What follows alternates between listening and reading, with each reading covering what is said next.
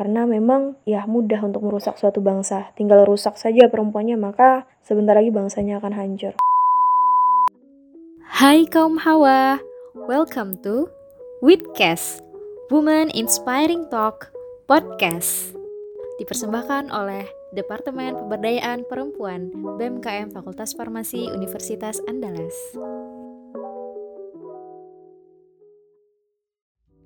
Kalau kita lihat zaman sekarang Kia, perempuan-perempuan itu banyak sekali yang insecure dengan keadaan fisiknya.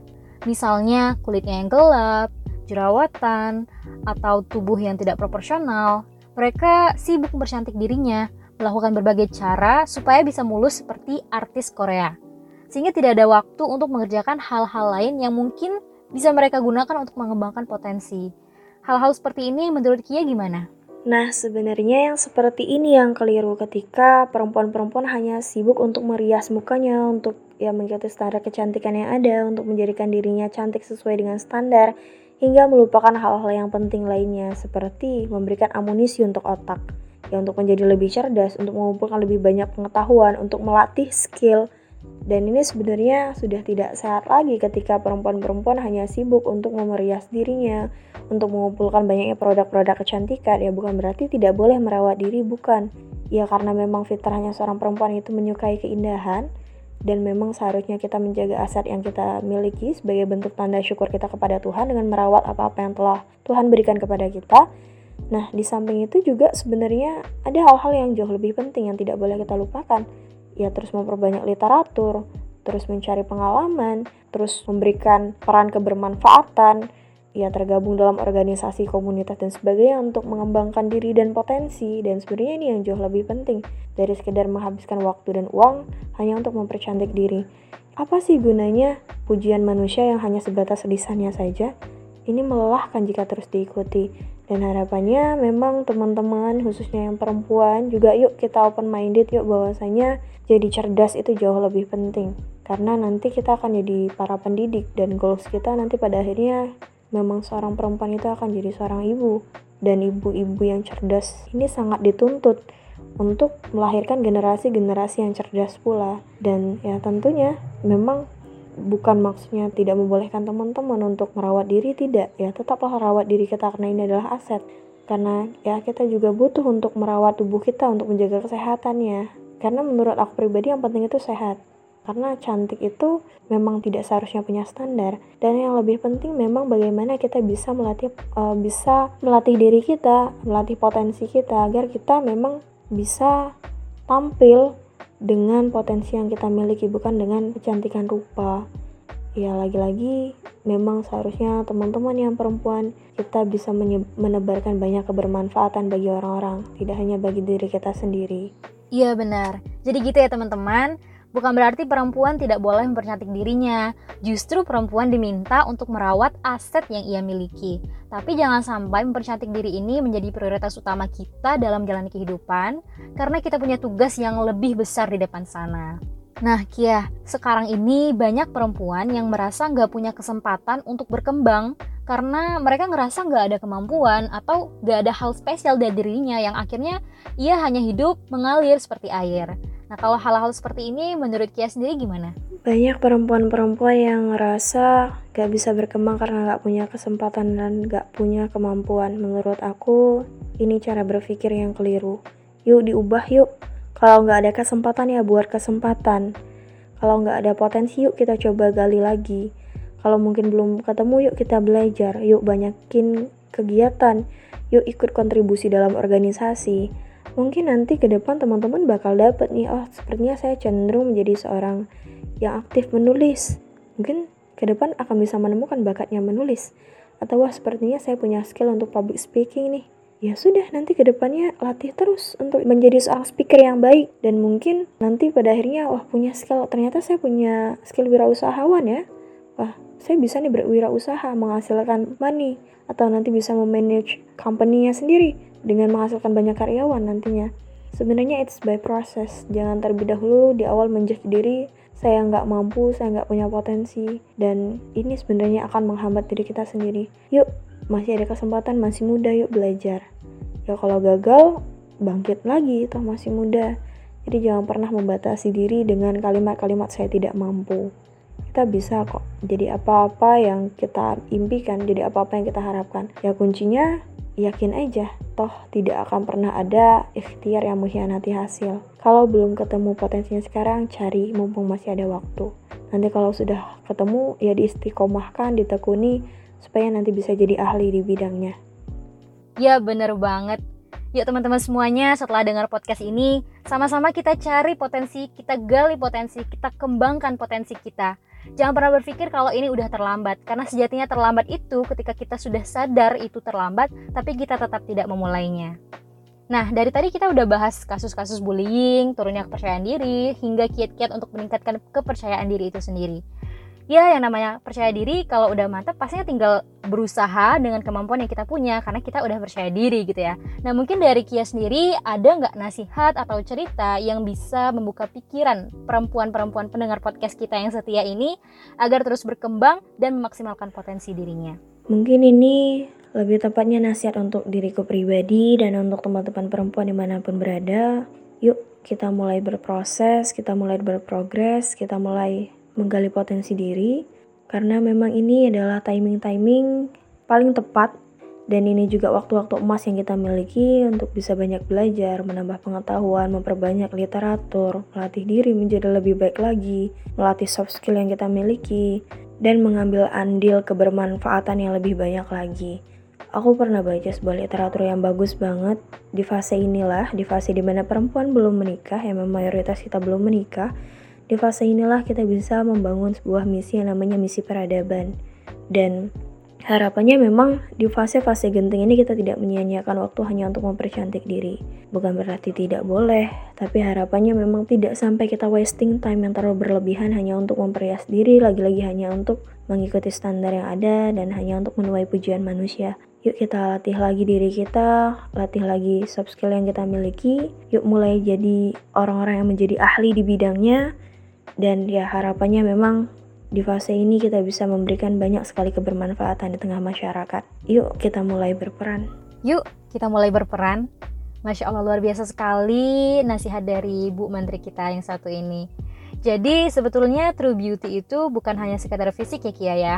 Tapi mengingat di era sosial media seperti sekarang ini, orang-orang juga saling berlomba-lomba memperlihatkan sisi terbaiknya di sosial media Sebenarnya salah nggak sih kalau seorang perempuan itu mengutamakan penampilan atau fisiknya? Sebenarnya nggak sepenuhnya salah sih. Uh, hanya saja mungkin janganlah gunakan kata mengutamakan. Karena ya kesannya memang harus jadi cantik, harus jadi sempurna. Ya sebenarnya ini bukan hal yang perlu untuk diutamakan. Lagi-lagi balik, jadilah kamu dalam versi terbaikmu. Jangan berusaha membandingkan dirimu dengan orang lain Nah, sebenarnya juga kita nggak bisa memungkiri bahwa fitrahnya perempuan itu menyukai keindahan. Jadi, ya kita tidak bisa memungkiri fit fitrah yang ada. Memang perempuan itu suka untuk merawat dirinya, perempuan itu ingin tampil cantik, perempuan itu ingin tampil segar, perempuan itu ya memperhatikan tubuhnya sedemikian rupa, baik itu bau badannya, kemudian ya dari look wajahnya dan sebagainya sebenarnya ini tidaklah hal yang salah ketika diperhatikan, tapi harapannya memang tidak menghabiskan waktu hanya untuk memolek diri, mempercantik diri ya menyesuaikan dengan tuntutan yang ada ya harapannya memang ini bukanlah hal yang harus diutamakan. Tapi memang untuk merawat diri untuk menjaga kesehatan kulit ini memang sangat dianjurkan untuk perempuan karena uh, yang akan merasakannya dan feedbacknya akan kembali ke perempuan itu sendiri sebenarnya. Nah jadi mungkin kita minimalisirlah penggunaan kata mengutamakan. Yang penting adalah kamu bisa tampil apa adanya dirimu dan tanpa harus mengikuti tuntutan-tuntutan society yang ada. Harapannya memang just the way you are. Harapannya memang jadilah cantik apa adanya kamu. Mungkin ini sih. Jadi yuk kita minimalisir menggunakan kata mengutamakan tadi. Jangan kesannya harus perempuan itu harus gak ada. Pokoknya perempuan itu harus cantik. Uh, harus diperhatikan nih warna skin colornya harus cerah dan sebagainya. Ini sebenarnya yang tidak seharusnya kita aminkan seperti itu. Yang seharusnya adalah ya perempuan tampil dengan potensi yang ia miliki dengan bakat yang ia miliki dengan segala potensi yang ada pada dirinya. Ya kita kesampingkan dulu masalah bagaimana warna kulitnya tinggi badan dan sebagainya yang tadi yang standar-standar yang baru hari ini dibuat ya itu sih mungkin Ya, artinya brain, beauty, and behavior itu memang harus selaras ya Kia ya. Yaps, sepakat, exactly, benar sekali. Brain, beauty, and behavior itu harus selaras, harus harmoni. Dan tidak boleh adanya ketimpangan di antara ketiganya, tidak boleh behavior yang lebih mencolok, kemudian beauty-nya dikesampingkan atau brain-nya dikesampingkan, atau beauty saja yang dikedepankan dan keduanya dikesampingkan. Nah ini sebenarnya akan terjadi ya ketidakselarasan tadi harapannya memang ketiga-tiganya selaras agar ya perempuan itu benar-benar bisa menjadi yang terbaik versi dirinya tadi menyelaraskan antara brainnya yang harus bagus kemudian beautynya yang ia perhatikan kemudian behaviornya harus dia jaga ya betul sekali Dinot ya teman-teman ya brain beauty and behavior itu harus harmoni setelah kita ngobrol panjang tentang true beauty Aku jadi penasaran nih, sekarang kan Kia kan mengemban amanah sebagai Menteri Pergerakan Perempuan di BMKM Unan. Nah, kalau boleh tahu, apa sih yang membuat Kia itu memilih berkecimpung di Kementerian Pergerakan Perempuan ini pada awalnya? Alasan aku memilih untuk berkecimpung di Kementerian Pergerakan Perempuan, ya karena aku menyadari hari ini banyak sekali isu-isu tentang perempuan, kemudian permasalahan-permasalahan tentang perempuan, ya kasus-kasus yang korbannya itu adalah perempuan, dan kemudian yang menjadi urgensi juga menurut aku hari ini banyak sekali pemikiran-pemikiran yang keliru yang aku menyebutnya kecacatan berpikir yang hari ini menyerang kaum perempuan itu sendiri. Ya mungkin kalau misalnya teman-teman belajar lebih jauh lagi tentang banyak ideologi hari ini yang masuk Indonesia yang itu memang diimpor langsung dari barat yang memberikan penanaman nilai-nilai yang memang tidak sesuai dengan falsafah hidup bangsa Indonesia. Dan ini sebenarnya dari dari kekhawatiran seperti ini yang membuat aku pribadi meletakkan keinginan untuk bisa memberikan kebermanfaatan juga terlebih untuk kaumku sendiri kaum perempuan bagaimana kita sesama perempuan bisa mencerdaskan perempuan. Ya bagaimana kita bisa saling support perempuan. Lagi-lagi bahwasanya perempuan itu istimewa. Perempuan itu mungkin makhluk yang sulit untuk dimengerti. Dan sebenarnya kalau misalnya dibilang perempuan sama perempuan itu tensinya tinggi atau baper-baperannya banyak Mungkin hal-hal yang seperti ini jangan terlalu kita aminkan karena penting sekali. Perempuan itu yang paling mengertinya ya perempuan, yang paling tahu psikologinya, yang paling tahu keadaan jiwanya, yang tahu bagaimana mood swing ketika haid datang yaitu perempuan dan memang seharusnya perempuan yang menaruh rasa peduli lebih pada perempuan. Mungkin ini sih sedikit yang bisa aku jelaskan kenapa aku memilih untuk berada di posisi ini sekarang karena aku ingin mencoba mengambil andil, memberikan kebermanfaatan yang lebih banyak terutama untuk kaumku sendiri perempuan. Karena memang ya mudah untuk merusak suatu bangsa. Tinggal rusak saja perempuannya maka sebentar lagi bangsanya akan hancur. Harapannya memang sesama perempuan kita bisa saling support dan saling menjaga. Masya Allah, jadi, atas dasar kepedulian dari perempuan untuk perempuan lainnya, maka hadirlah Kementerian Pergerakan Perempuan dan lembaga-lembaga pemberdayaan perempuan di Universitas Andalas. Oh iya, kebetulan tahun ini nama kementeriannya bukan Kementerian PA lagi ya, atau kalau dulu kan perempuan dan anak ya Kia. Kalau sekarang kan Kementerian Pergerakan Perempuan di Kabinet Suwarna Bumi ini. Mungkin teman-teman ada yang penasaran nih, kenapa namanya diganti gitu. Mungkin boleh dijelaskan Kia? Buat teman-teman yang mungkin penasaran kenapa dulu namanya perempuan dan anak dan hari ini beralih menjadi pergerakan perempuan, sebenarnya bukan berarti kita nggak lagi concern dengan isu-isu anak yang kemarin tersebut anaknya yang mungkin menjadi sorotan. Bukan berarti kita nggak konsen lagi ke sana, kita tetap konsen. Tapi harapannya dengan perubahan nama ini kita juga membawa sebuah semangat baru ya ada kata gerak di sana. Yuk kita mulai perempuan yuk bergerak. Kita mulai mengambil sebanyak mungkin peran yang kita bisa ya memberikan lagi-lagi eh, nggak -lagi, jauh-jauh kita bicara soal bagaimana kita bisa memberikan sebanyak mungkin kebermanfaatan untuk masyarakat. Dan harapannya memang pergantian nama ini juga membawa ruh dan semangat baru. Bahwa ayo sudah mulai bergerak nih. Jadi sudah mulai kita berpikir tentang eskalasi dan tindakan-tindakan nyata. Setiap kegiatan harus punya output, harus tampak bagaimana kita bergerak, intinya berproses dan berprogres itu tampak. Dan harapannya juga tiap nama adalah doa, memang harapannya perempuan-perempuan yang ada di BMKM Unan khususnya memang akan banyak sekali memberikan kontribusi yang berarti untuk masyarakat. Itu sih sebenarnya harapan dari pergantian nama ini. Tapi ketika dia tanyakan apakah tidak lagi menaruh konsen terhadap anak, tentunya kita akan tetap menaruh konsen pada anak. Karena memang bicara soal perempuan, nanti kita akan bicara soal ibu, dan tidak jauh nanti kita akan bicara soal anak. karena tentu psikologi seorang anak itu pasti akan sangat dekat dengan ibunya. Jadi mungkin untuk teman-teman yang masih penasaran, mungkin bisa nih kita sharing-sharing bareng, mungkin keluar dari podcast ini. Dan lagi-lagi memang untuk pergantian nama itu bukan hanya untuk menaikkan sebuah branding, bukan. Tapi ada harapan dan doa di dalamnya. Wis mantap. Jadi gitu ya teman-teman ya. Kalau ada teman-teman yang masih penasaran mungkin sama Kementerian PPBM Unan, boleh banget ya sharing-sharing karena menterinya sendiri aja humble banget ya nggak? Oke, terakhir kita mau denger sedikit closing statement nih dari Kia. Atau mungkin Kia ada pesan yang ingin disampaikan untuk perempuan-perempuan Fakultas Farmasi Unan secara khusus? Boleh banget Kia, silakan. Alhamdulillah akhirnya sampai di penghujung podcast ini juga. Masya Allah luar biasa, sebenarnya ini jujur, ini podcast terlama yang pernah aku ikuti. Tapi harapannya ada kebermanfaatan yang bisa aku berikan untuk teman-teman.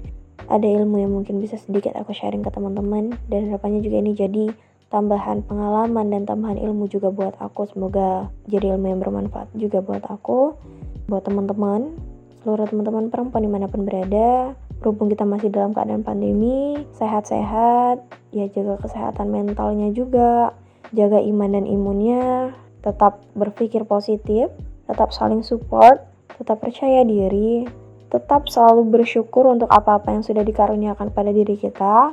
Jangan insecure-insecure lagi. Percaya aja bahwa kita cantik. Orang yang kita tatap depan cermin itu adalah makhluk paling sempurna yang pernah Tuhan ciptakan. Dan mungkin pesan aku, yuk kita sama-sama memprogres diri lagi, menggali potensi, yuk mulai mengambil andil sebuah misi kebermanfaatan yang lebih luas lagi, saling support, jangan pernah meremehkan satu dan yang lainnya. Dan sedikit mungkin untuk untuk podcast ini, yakinlah teman-teman bahwasanya perempuan-perempuan yang cerdas, perempuan-perempuan yang tangguh mustahil melahirkan seorang pecundang. Salam cinta, salam hangat. Semoga kita bisa bertemu lagi di lain waktu. Terima kasih. Assalamualaikum. Waalaikumsalam warahmatullahi wabarakatuh. Masya Allah luar biasa sekali ya bincang-bincang kita bersama narasumber yang luar biasa ini. Sekali lagi terima kasih untuk Zakia yang telah menemani kita pada kesempatan kali ini. Semoga di lain waktu kita bisa ngobrol asik lagi di tema yang berbeda.